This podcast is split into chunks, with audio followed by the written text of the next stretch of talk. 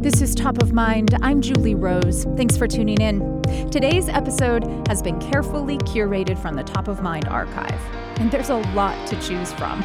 We've been going in depth with guests on the air every weekday since 2015, searching for new perspectives and ideas. I hope what you hear today makes you think about your world a little differently and sparks satisfying new conversations with the people in your life. Let's dive in. Did you know there is a Grammy Award for the best album notes? That's the writing that comes along with an album. Could be an essay, some kind of introduction to the songs.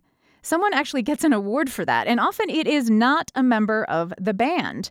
This year's Best Album Notes Grammy went to music critic Bob Mehr for a special box set of music by the replacements.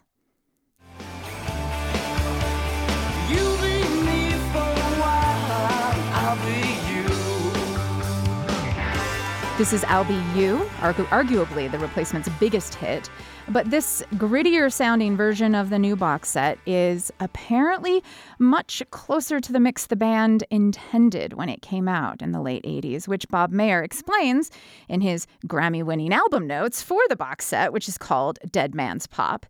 And we've got Bob Mehr on the line to talk about it. Hi there. Congrats on your Grammy. Thank you. Appreciate it. Thanks for having me as I understand it, the replacements n- never really got much love from the official music, you know, like awards industry, right? They never got a Grammy. And so the first one they get is actually yours for the notes that you wrote.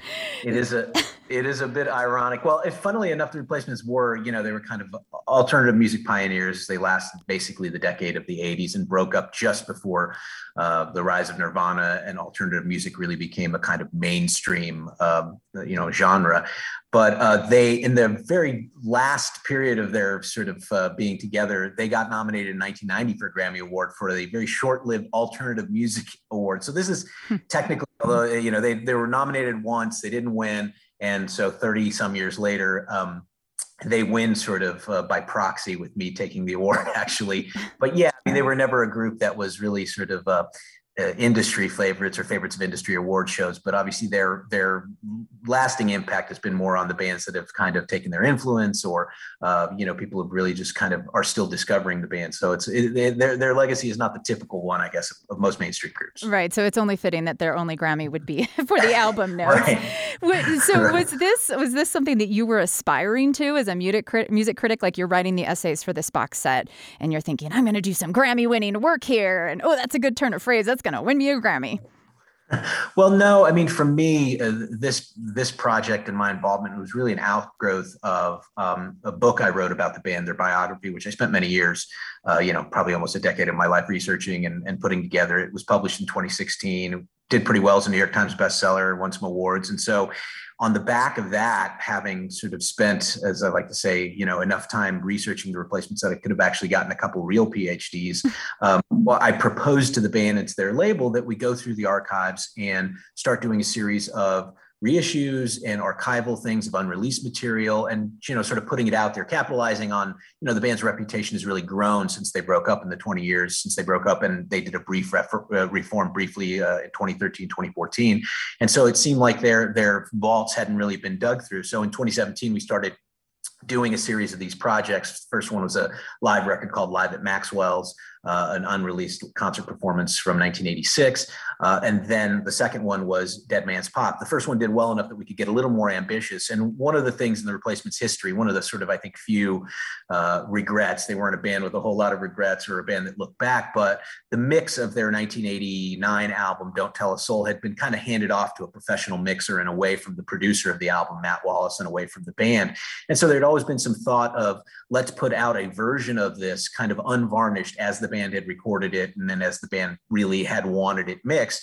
And so we did that. That was kind of the the, the, the cornerstone of or, the groundwork for this box set. And then so, of course they they had recorded some other material and there was a live concert from the period. So we we had enough to create a a, a, pretty handsome package. And of course, when you have a, a, box set as big as that and a story as kind of convoluted as this, it, it required some explanation, and hence my liner notes. Let okay, so let's. Uh, I, I want to circle back to the pretty um, remarkable story of how the material for this box set actually um, came to be because it really is a very interesting story and uh, and and the subject of the of one of the essays that you write for the album notes. But if we could just talk a little bit about the process. So you're telling it sounds like the reason you got tapped to write the album notes in this case was because you've actually you wrote a book obviously about them and then right. you uh, I guess the band and or their legacy keepers have tried right. like trust you and so you've become one of the keepers of the legacy and been involved yeah. in and so you were actually involved in helping to put this album together therefore you also got to write the album notes is that usually how it goes like how how would album notes i, I mean i'm just so surprised that it's not always the artist writing the album notes well, you know, it, so with some artists, it is someone like, say, Elvis Costello, who's had his catalog reissued numerous times. He writes extensive, detailed, and pretty brilliant liner notes. But you know, it, it really does depend on the artist. And sometimes an artist will write an introductory essay and they'll let a, a, journalist kind of do the heavy lifting of the of the making of the album kind of stuff. So there's any number of, of different ways, you know, it's done. And in my case, because I was so close to the process and the project and had had sort of done the the legwork, uh, eh, eh, you know, just in doing the book, it sort of made sense. But I've I've done liner notes for other artists, you know, from the, the Dixie Chicks to Al Green to all kinds of people. And those opportunities come completely different ways. I mean, I did a liner notes for a Dixie Chicks best of. I had never, except one sort of middling review of them, had never written about them, and their management approached me to do it. Uh, wait, wait, how, how, how, does that even work then? And do you do it posthumously, well, right? Like, do you? Well, I mean, not posthumously, but anonymously. Do you do you actually? Well, no, well, you know, it, it, usually it's with most of these. There's a you know there's a kind of an apparatus management of the band is usually involved. Sometimes, depending on the artist, the the artists are more deeply involved in reissue projects, and, and some less so. But usually, there's a kind of consensus between the label, the management, and the band as to who they want to tap to write the liner notes. Uh, and you know, so usually they, you know, if you have a reputation or you've done liner notes before, if you have some special connection to to the artist or the album, they'll kind of you know uh, single you out and say hey would you be interested in doing this um, you know with the replacements as i say it's a little bit more i'm, I'm part of the right. part of the replacements family but but yeah you know i think so, mostly and mostly it's it's music journalists I, I, think who are who are doing this sometimes you get sort of celebrities and and sometimes you get the artists themselves so but okay so I'm, uh, uh the dixie chicks one that you described where you'd only ever written one middling review of them right. so the management's right. like we need somebody who can put sentences together in a way that will that you know that sounds nice and maybe this guy's in our price range i, I mean i don't know i assume they pay you and then but then so so do they say here's what we want to say now make it sound pretty or do you like how do you even know what to write yeah. on the liner well, notes? Usually I think in a lot of cases it depends on the project. In the Dixie Chicks case, it was kind of a general greatest hits, best of. Hmm. So in that case, they're looking for a, uh, you know, it's a, it's a it's a kind of general release that you know people are going to buy in mass. So they what they want usually for liner notes like that is a more general overview, big picture kind of thing. You talk about the songs, talk about the history of the band up to that point, uh, but it's pretty basic.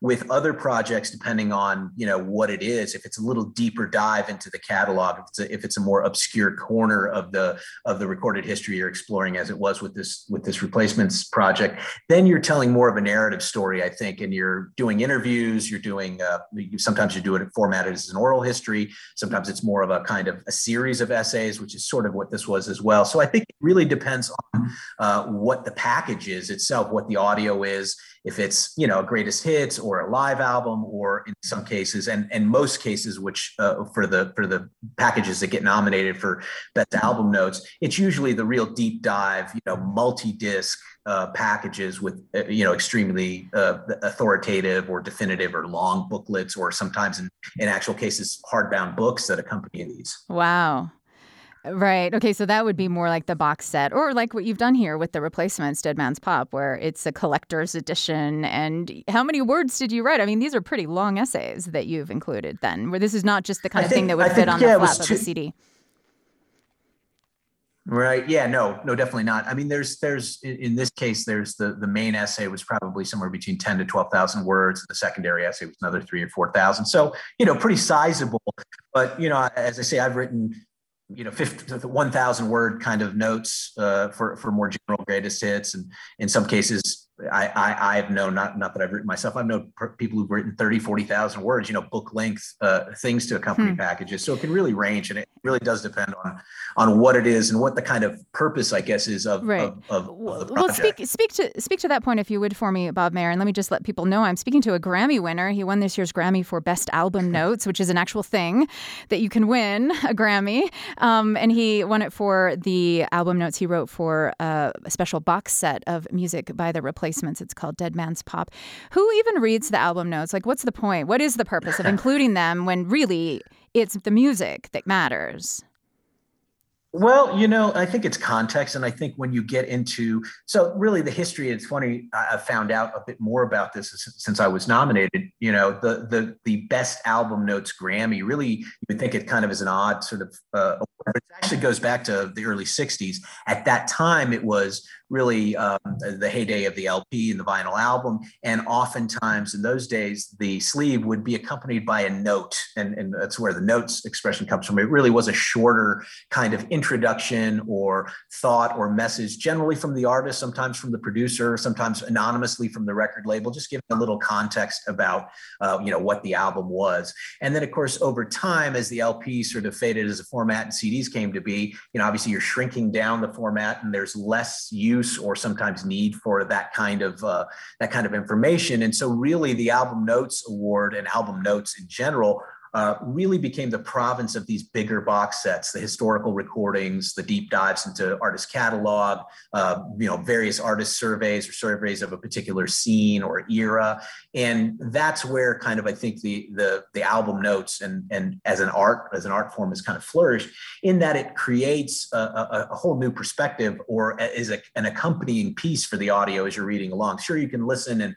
hear these tracks, but when you've got say 100 100 tracks as we do or almost on this box at 70, 80 tracks, hmm. uh, and, and, and a story that stretches multiple recording sessions. I think to have that kind of context, to have the story behind the music really becomes an essential part and can not only sort of explain, but really enhance the listening experience.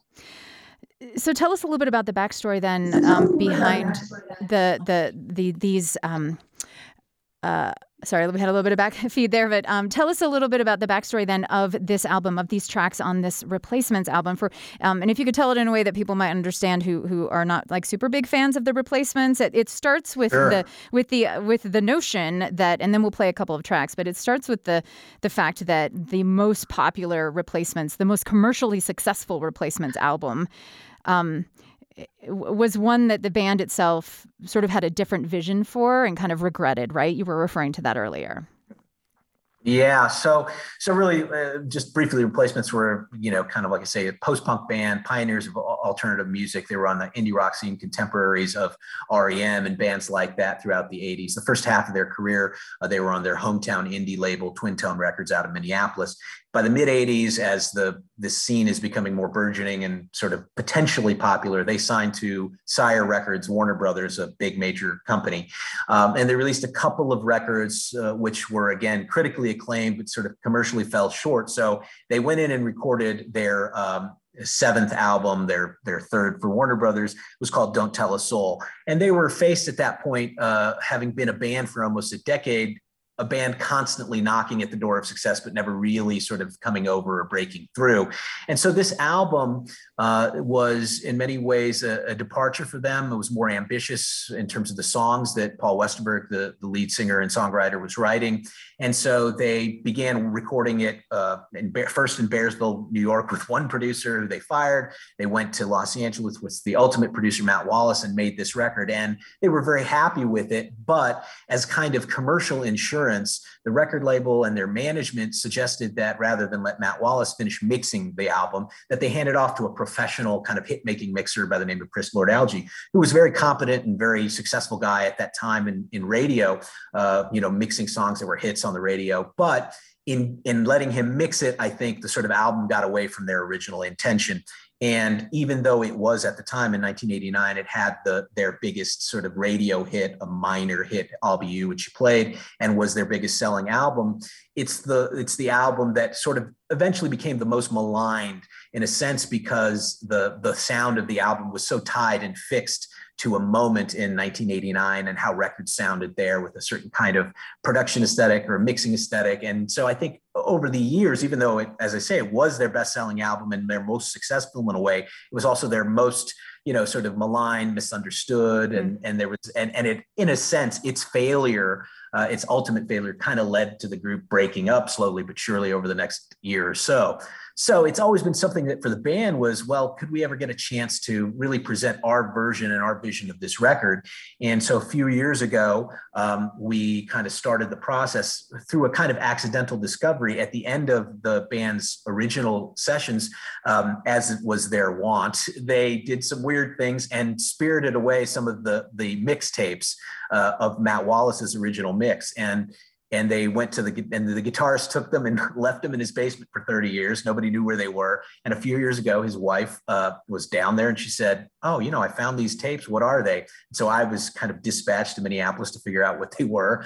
And it turns out it was matt wallace's original mix of the album as the band had intended. Not quite a finished version but certainly a template for how the record could have sounded and so, over the next couple of years, as we were sort of going through the process of starting this reissue series with the band, it really became clear that this could be a really neat opportunity uh, and unique in kind of musical terms of creating a whole new version of a new mix of this and making that kind of definitive version, the, the one that the band really wanted and probably should have and could have been released back in 1989. And so the and real, so the so that original uh, producer Matt Wallace then got to come back in and sort of finish up what yeah. he started for this exactly huh. exactly 29 29 years and six months uh, wow. 29 years and six months later so to speak he, he got a chance to uh, to do that and uh, and yeah, it was a sort of a unique circumstance. I say, you know, you don't usually get get that opportunity too much, uh, yeah. you know, to, to do that. Well, I can see why this required a lot of exposition in your album notes in order to kind of explain all of these twists and turns. It's a really great story. I want to just give people a tiny little taste of the contrast then. Um, so here's the lead track on the original album, Don't Tell a Soul, which again came out in 1989. It was. Um, and it was it, well people will hear it's it's a little bit more kind of like polished and big um, and then we'll hear the contrast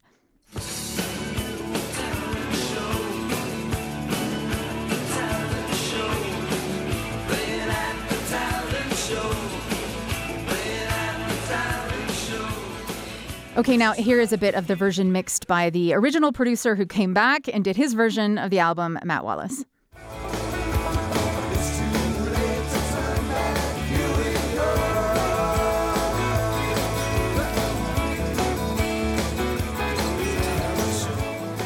It a banjo in there in that second version?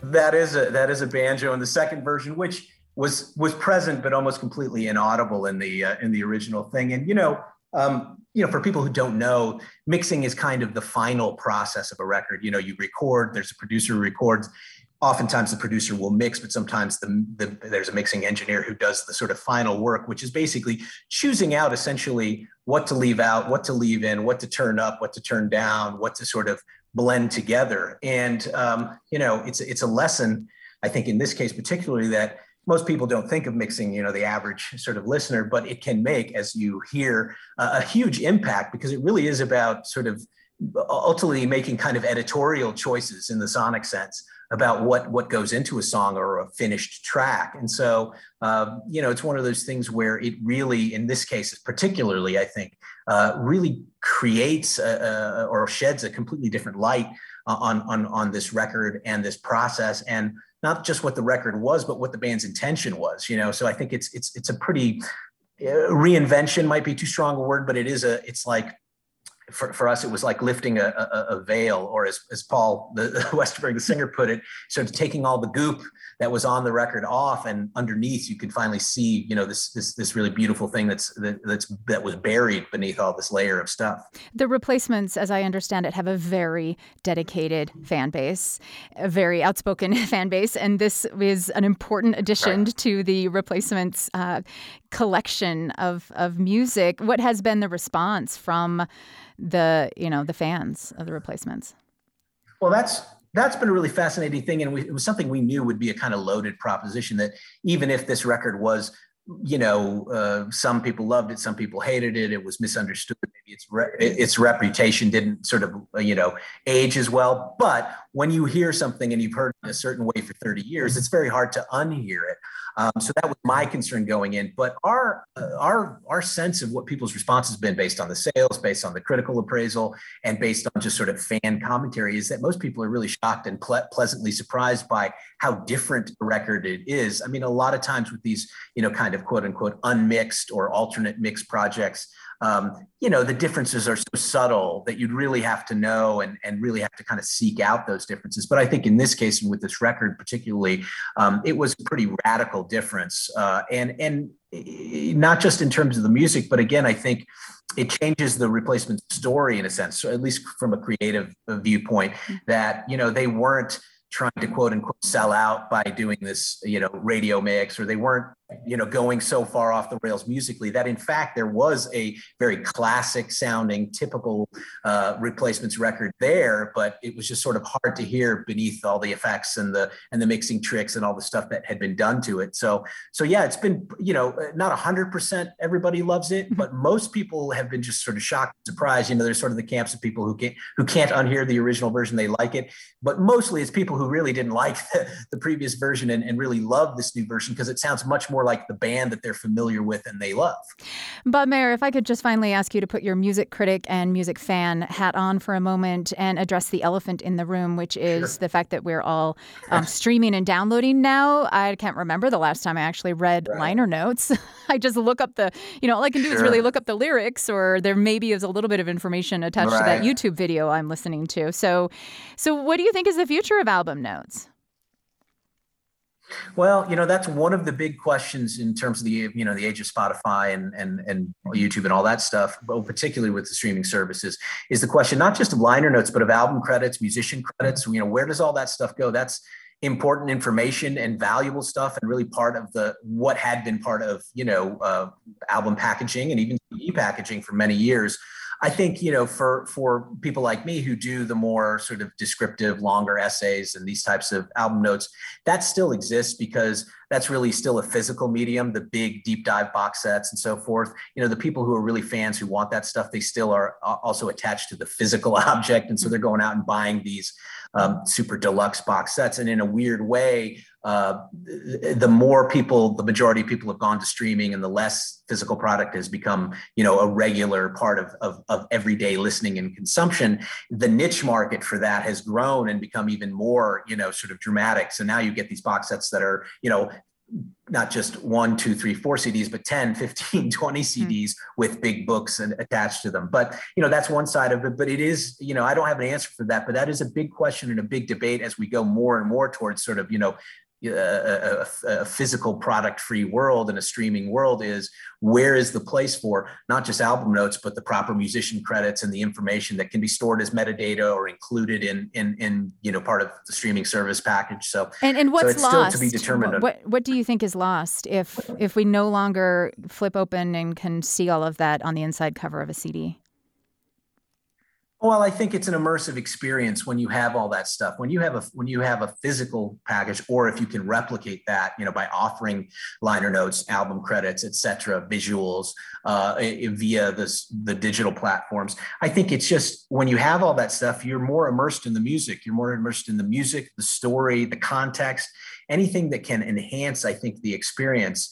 um, as a listener, as a consumer, as a appreciator of this art or this band or this story. I think that all adds to to what you're getting out of out of the actual art, which is you know primarily and fundamentally the music. But you know nothing exists in a mat in a vacuum, and I think uh, there is there is a lot to be said for sort of uh, you know, for album art, for album credits, for liner notes, for, you know, reading even the acknowledgments and stuff like that. That's a world that people used to sort of disappear into and, and really enjoy. And it was part of the experience of listening to music. And certainly a lot of that's been lost, but I don't think it's necessarily lost forever. And I think, you know, once the, once the systems catch up uh, and, and, and there's a way to present all this stuff, whether it's physical or hopefully digital, then I think, you know, everyone and the experience will be better for it.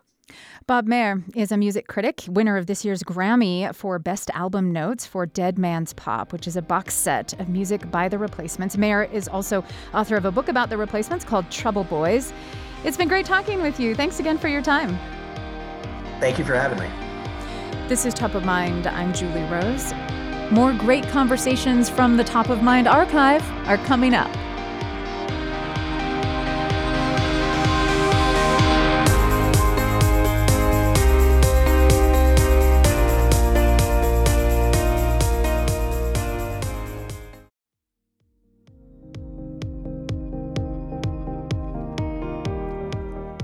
Thanks for taking time today to tune in to Top of Mind. I'm Julie Rose. If you or someone you know is a healthcare worker, by this point in the pandemic, you are probably all too familiar with the incredible stress they have been under on the front lines of the fight against COVID 19. Even before all of this, though, nurses were under a tremendous amount of pressure, and according to some new analysis, they were at much higher risk for suicide and remain so. Christopher Friese is a professor of nursing and health management at the University of Michigan. He studies nursing well being, and he's also a nurse.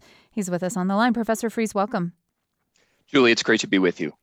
You found that female nurses, more so than male nurses, were at especially elevated risk for suicide. Why would that be? Right, that's what we found, and it's a fairly consistent finding in some of the earlier work. Uh, what we think is, is at play here is really the combination of multiple stressors that female nurses might particularly be at risk for. That includes not only the job stressors, but the increased role of caregiving for children, for loved ones, parents, et cetera, that female nurses uh, may be disproportionately uh, carrying as a relative to male nurses. Has the job itself changed in any way, become more stressful for nurses? Well, I, as you point out in the intro, we found these uh, concerns were there before the pandemic. Mm. And our group, um, separately from this uh, research, has studied the work environments of nurses for many years. And we have seen growing and worrisome trends. Nurses are reporting far more trouble in their workplace, far more staffing problems, uh, short of resources, uh, increased demands of the electronic health record. That has been continuing up in, in including the pandemic. Um, so it's it's really no surprise that we've seen more trouble. What we haven't really seen are any solutions to help ease nurses' workloads. And as we know in COVID, things have only gotten worse. Can you expand just a little bit on what that reality looks like, the the, the increased workload for nurses? And I guess we're talking about a hospital setting in this case? Interestingly, we study both hospital settings and outpatient settings. So I'm an oncology nurse and we deliver over 80% of cancer care is delivered in the outpatient setting outside of a hospital. And we see similar trends for both nurses who work in hospitals, nurses who work in clinics, I'm particularly worried about nurses who work in schools. That has been an area where we have continued to um, have shortages of nurses working in schools. Nurse, school nurses are asked to work in multiple schools at once. They're hopping from school to school in a given day. Mm. And again, in the pandemic, school nurses were sort of front and center as case counts climbed. So we see these concerns about staffing, about workload, about the onerous burdens on nurses, regardless of where they work hospital, clinic, school, jail, etc. Okay. And and and that is interesting. And the onerous burden that you refer to is I mean, nurses go into this field to care for people. Are they feeling like they're not able to do that job well because they're asked to do all these other things that are not caring for people or that they're asked to care for too many people or what what exactly creates an onerous burden for them? Sure. So nurses are the last line of defense. As a nurse, if something filters through me, then it reaches the patient. So I'm the last line of defense for a patient safety concern. If I give the wrong medication, that's on me. If um, the, the, the, test procedure goes wrong, that's on me. Mm. So nurses hold that very carefully. And when there is a problem anywhere in the healthcare system, it is often the nurse who has to unclog that issue and resolve it and get the patient scheduled for another test, find another medication, uh, alert the doctor that something's gone wrong, and make sure that they get the help they need. So that pressure is there. I think what we're really worried about are nurses doing um, clerical work. We're, we're reporting in, in some states, my colleagues have reported nurses doing sort of unnecessary uh, pr- things like transporting patients, like uh, helping patients with uh, feeding, uh, very basic things that other people can be doing. And then that clinical skill of a nurse is really being unused, uh, mm-hmm. but it's essential work. So, how do we get the help around the nurses so that the nurse can focus on caring for the patient, identifying the problem, making sure that they get what they need in terms of healthcare?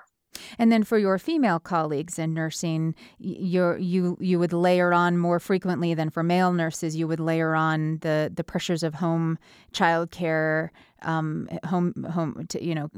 I guess the homework that gets done um, more so than for male nurses. Is that right? I think particularly in the United States, we we continue to have that general trend that oftentimes uh, in our households, uh, women are assuming more and more of that work. Not in every case, uh, but particularly with among nurses, uh, many nurses are working uh, multiple shifts, uh, days and evenings and nights, and and yet they still have the primary role of caring for children, caring for parents. Uh, in my own case, uh, caring for parents who don't live with me, mm. those kinds of things. So those those burdens kind of carry forward, and you know I think the other piece is uh, and the question that we raise in the paper is do nurses have the help they need to manage those stressors or are they sort of suffering in silence right because you found in your analysis and again this was data from before the pandemic uh, you found that, that women nurses are roughly twice as likely to die by suicide than the general female population in America. And that also female nurses are um, quite a bit more likely to die by suicide than female doctors.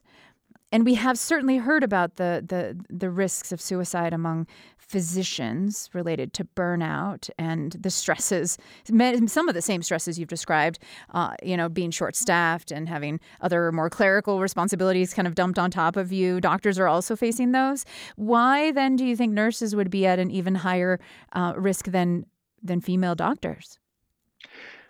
I think with what might be going on here, and, and first of all, I'm worried about my physician colleagues too, mm. uh, particularly during the pandemic. And we've seen some tragic news reports of, of physicians who have died by suicide during the pandemic. So I, I don't want to say it's not an issue there, but I think that increased added stressor, remember that uh, incomes are very different between nurses and physicians, and also their status within the hospital, their ability to influence decisions um, either whether, whether it's the hospital or another setting.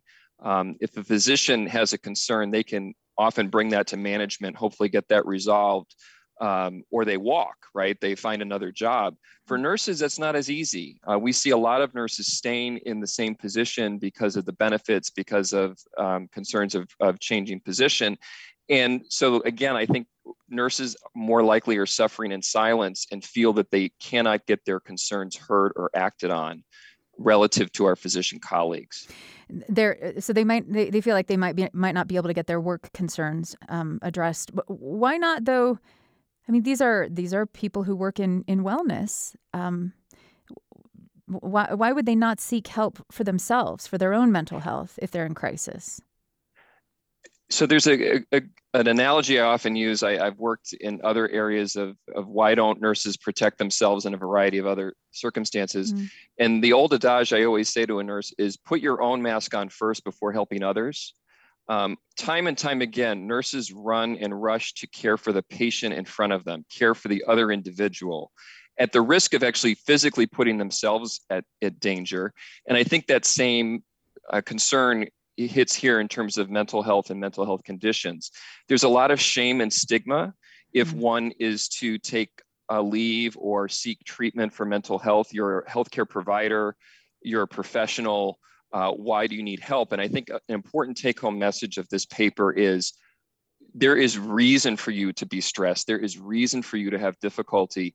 And it is just like getting a, calling a code blue for a patient call the code blue for yourself, get the help you need, the resources are there.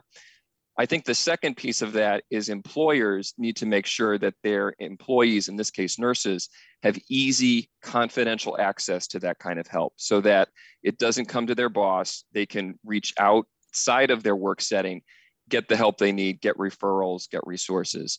Um, there's been a little bit more of that work for physicians historically than there have been for nurses. What else can hospitals do? Well, I, or, I, think, I guess employers in general, since you mentioned it's not just hospitals, I guess school districts as well, but maybe the interventions would be different depending on the location.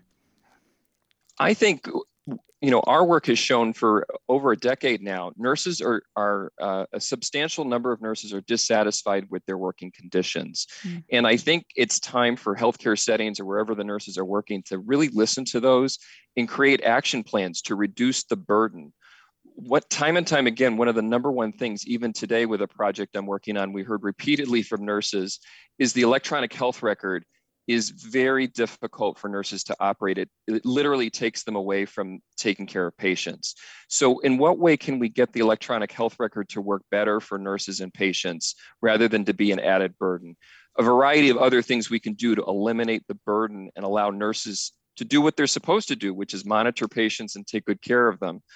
I, th- I think the other piece that I'm concerned about is we don't have fundamental research on why we're seeing what we're seeing. Why are nurses, why are female nurses twice as likely to die by suicide than the population? Uh, why is that? And a lot of the suicide research that's done focuses on other groups, rural uh, Americans, teenagers and adolescents, children. We don't have any funded research by the federal government to understand what are the specific issues for nurses. Is there a specific setting where it's greater risk? Shift work. Hmm. And so without that fundamental information, it's really hard to create interventions that are going to work for them. Christopher Friese is a professor of nursing and health management at the University of Michigan. He's a nurse himself. Thanks for your time today, Professor. I appreciate it. Great to be with you. Thanks.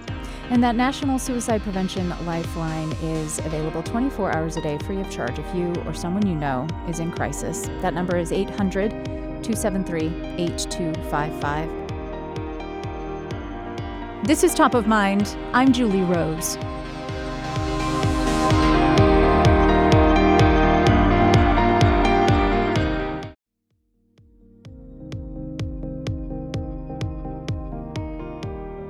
This is Top of Mind. Thank you for tuning in. I'm Julie Rose.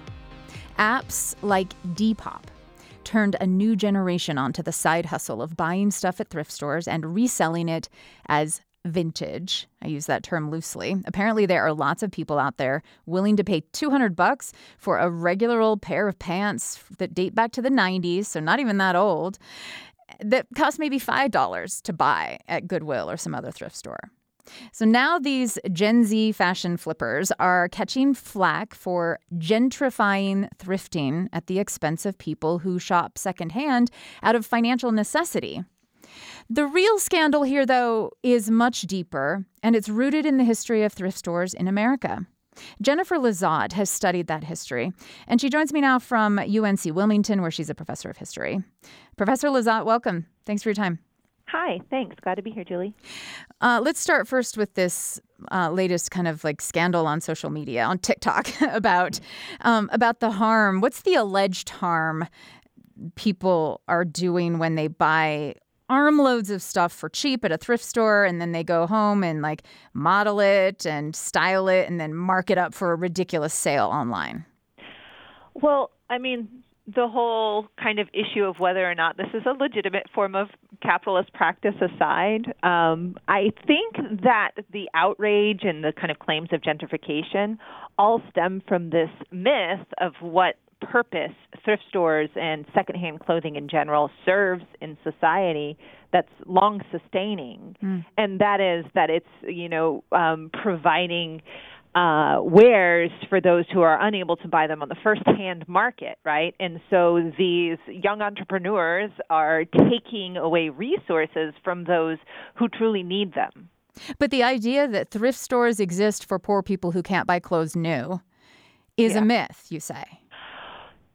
I, I yes, I would maintain that. I think that um, that may have been one of the central purposes um, and the foundation of thrift stores, which dates back into the late 19th, early 20th century.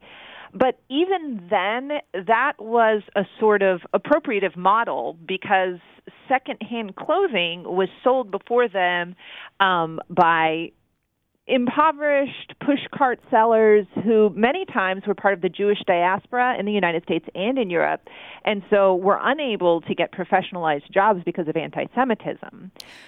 Oh, okay. Let's can can we um, parse that history just a little more because that's really interesting. So before there were thrift stores. Mm-hmm. Uh, as we know them today, where yeah. people donate stuff they don't want, and then you can go in and buy it. Um, before there was that, there were people trading and hawking, like flea market style, I guess, um, used wares. Right. Okay. And and that and but but the reason why that was especially common was that was an income and a and a race thing that yeah. uh, that was going on. Absolutely. They were often called old clothes men, right? And they would have a call. They would say old clothes, old clothes, and they'd have push carts and this originated among Jewish diaspora in Europe and came over to the United States in the you know mid to late 19th century when urbanization started to consolidate enough people so that there's a market for this, right? So I mean, you know, peripatetic salespeople are you know a much older even history, but for the focus on old clothes, that was a specific demographic in the United States, particularly specifically in New York City and Chicago, but other cities as well. And then when did an actual thrift store start to be a thing? Well, they weren't called thrift stores until the 1920s. Before that, they were often emphasized their social, they were called social service stores or various other names. I think the shift from the 1920s to the Appalachian thrift stores is really trying to appeal more to the consumers, to those who are buying the clothes or targeting or broadening the consumer audience. Hang on, then, hang on. Before you go any further, so yeah. b- before the 1920s, though, th- these stores were opened when you called them, they weren't called thrift stores, but they were opened for what purpose and by whom? Right. Um, social service stores was one most common name for it. Okay. Salvation Army and Goodwill are the two primary um, um, sort of uh, leaders in this movement in the late 19th, but really like the last couple of years of the 19th century in the U.S. Salvation Army began this movement okay. in England um, a, a decade or so earlier. Now there were some, and some, before were they for? What was the purpose? Um, they were to provide both work and clothing for um, poorer people who didn't have the means to buy them firsthand. Okay. Of, of course, most articles of clothing were much more expensive than they are today. Um, so it was harder to legitimately get clothing. So this was um, a a representation of changing ideas of charitable giving, right? So the older model might have been you donate your old clothes to your church, and they directly distribute them to poor people who could benefit from them, right? And sort of the ideas about ch- about charity and direct giving changed along with things like social Darwinism and the idea that you know we're not benefiting mankind by just simply giving things mm. to the mm. poor. We're perpetuating right. um, the system that way. But if we can show that they're the deserving poor, in other words, if they will pay a nominal fee or even better, work for it, right, through Salvation Army, um, they had certain various models of like work houses and uh, Goodwill Industries, as it became known, also had that model of, well, if you come and work for us or at least sort the clothing or something, you can also um, earn enough to buy the clothing. And, right? and so then moving ahead into time, that um, what's what's the important shift that takes place like after the 1920s when these be, start being called thrift stores?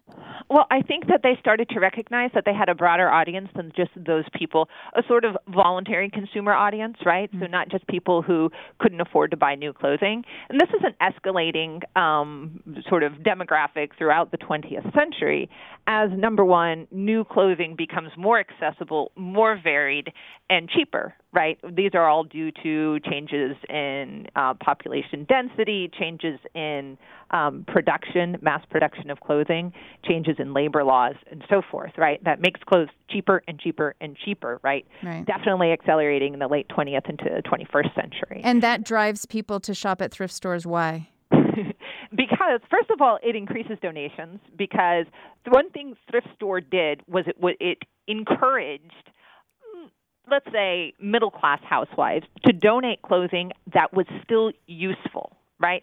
So we have this kind of model of thrift in the United States where, um, you know, in the 1880s, for example, a middling class housewife, if her shirt kind of wore out, she would turn it into a pinafore for her daughter. And after that got a few holes or stains that were unremediable, she might use it to stuff a cushion, hmm. right? But as you progress into the 20th century, clothing um, becomes cheaper and a little bit more accessible, but there's still this kind of ideology of thrift, like I can't just throw away a shirt hmm. that's still useful, even if it's not fashionable. Um, but then thrift stores start to say, no, you are helping others. You are donating. This we're going to call ourselves thrift stores, so we are part of this. We're kind of appropriating this model of thrift.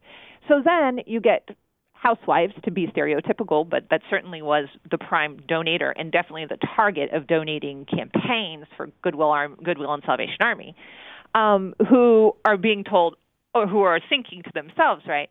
I really would like to buy a new wardrobe, but my clothing hasn't worn out. Oh, hey, if I donate it, I'm actually being virtuous because I'm helping immigrants and uh, working class people who can't afford this clothing, and my clothing is still nice and viable, so I'm doing an even better job. Oh, so it's shopping. a it's a justif justif, in some ways a, a, a way to justify more consumption by yes.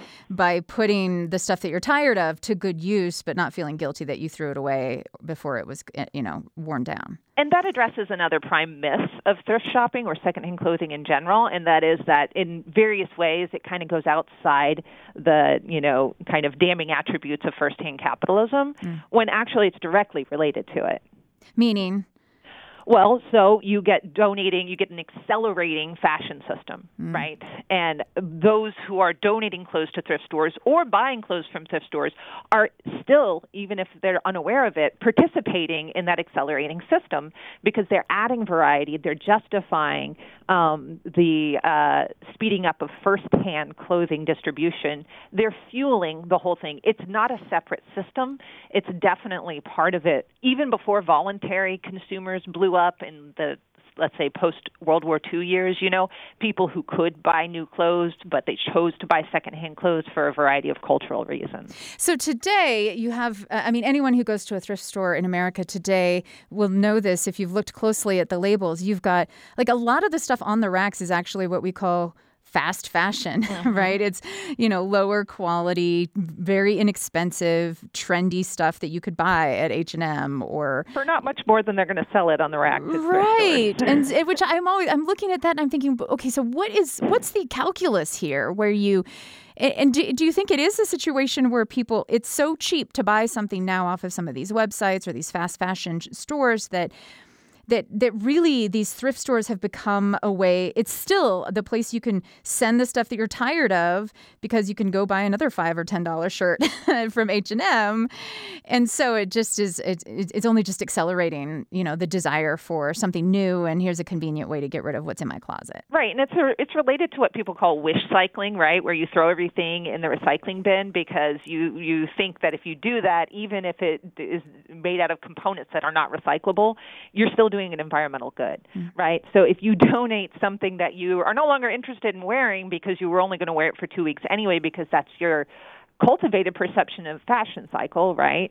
You, it's okay because you're donating it. When in reality, it's been decades since literal tons of secondhand clothing is finds its way not only into landfills but sold in bulk overseas through big corporate companies that manage this draft from American consumers.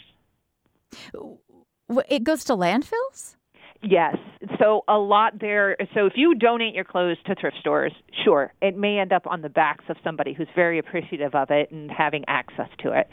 It's actually statistically more likely that it will either be sold in bulk overseas for various distribution reasons or just end up in landfills. There's sorting processes that happen at any large scale thrift stores where um, even before they ever make it to the racks, lots of clothing is discarded, right? Mm. So, you know, it's another form of wish cycling if somebody donates stained or torn or otherwise clearly undesirable clothing to Goodwill and Salvation Army, and they get buckets of that stuff, right? Yeah. So some of that can be made into kind of cloths that can be recycled or sold in bulk for other uh, industrial purposes, but a lot of it does just simply end up in landfills. And it doesn't help, of course, that a lot of the stuff that's getting donated to thrift stores now is this fast fashion, lower quality stuff that you know that is going to be less durable anyway. Free washings anyway. Yeah, it really isn't designed to. Well, okay, so back to where we started. Then the I, to some extent, the, the these young people who like go in and buy armloads and armloads of stuff that might otherwise you know end up at a landfill, and they figure out how to turn some of it for a, a hefty profit. It's like good for you you know i mean i think there's an argument to be made for that i am skeptical of the claim that they're robbing other people of the opportunity to buy their buy uh, clothes first of all uh, my understanding and i'm I do not have a um, very vivid presence on TikTok, mm-hmm. but my understanding is that a lot of these cloth- clothing is being remade into something trendy um, that is, and and they, they come from clothing that is not typical professional wears anyway. So this kind of gentrification argument that you're robbing people who need this clothing to be upwardly mobile is is sort of species to me. I'm, yeah. I, am not I'm not necessarily buying it. and so, what would you say finally, Professor Le Zotte, is is there a responsible way to donate and pur- purchase from thrift stores? Yeah, I do think there is, but I think you, it, for me, if you are doing, it depends on your motivation. If you're doing this because you want to embrace values of environmentalism and anti-capitalism, then buying an accelerating number of clothing because you can afford more articles of clothing because you're buying secondhand clearly does not fit that model. Mm. So you have to continue to be a thoughtful consumer.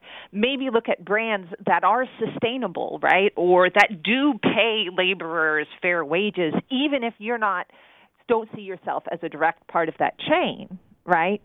Um, because if you are still contributing to buying fast fashion and appearing in public and you know fueling the desire fashion is a very public thing you know? So whatever you wear is perceived. There are several ways in which you're contributing to capitalism not just by where and how you buy but by your very presentation and owning of these clothes. Mm. so you're not escaping that circle. So just thinking about the meaning of clothing i think really helps and thinking about what your values are surrounding clothing either the purchase of it or the wearing of it um, is a start. The sustainable uh, idea then is you you buy what you wear and mm-hmm. wear it often, and wear it out, yep. and then buy something else that you can wear for a long time. I guess. Right, and be a representative of your values by what you put on your back, a mm-hmm. visual one. Yeah. Which, if you got to have a new look on Instagram every other day, that's not really going to work. So I guess yeah. you got to rethink that lifestyle. Jennifer Le Zotte, thanks a lot for your time. I appreciate it. Oh, no problem. This was fun. Thank you. Jennifer Le Zotte is a professor of history at the University of North Carolina, Wilmington, and her books include From Goodwill to Grunge, a history of secondhand styles and alternative economies. Top of Mind is a production of BYU Radio. And that's it for today's episode of Carefully Curated Conversations from the Archive. I'm Julie Rose. We'll talk soon.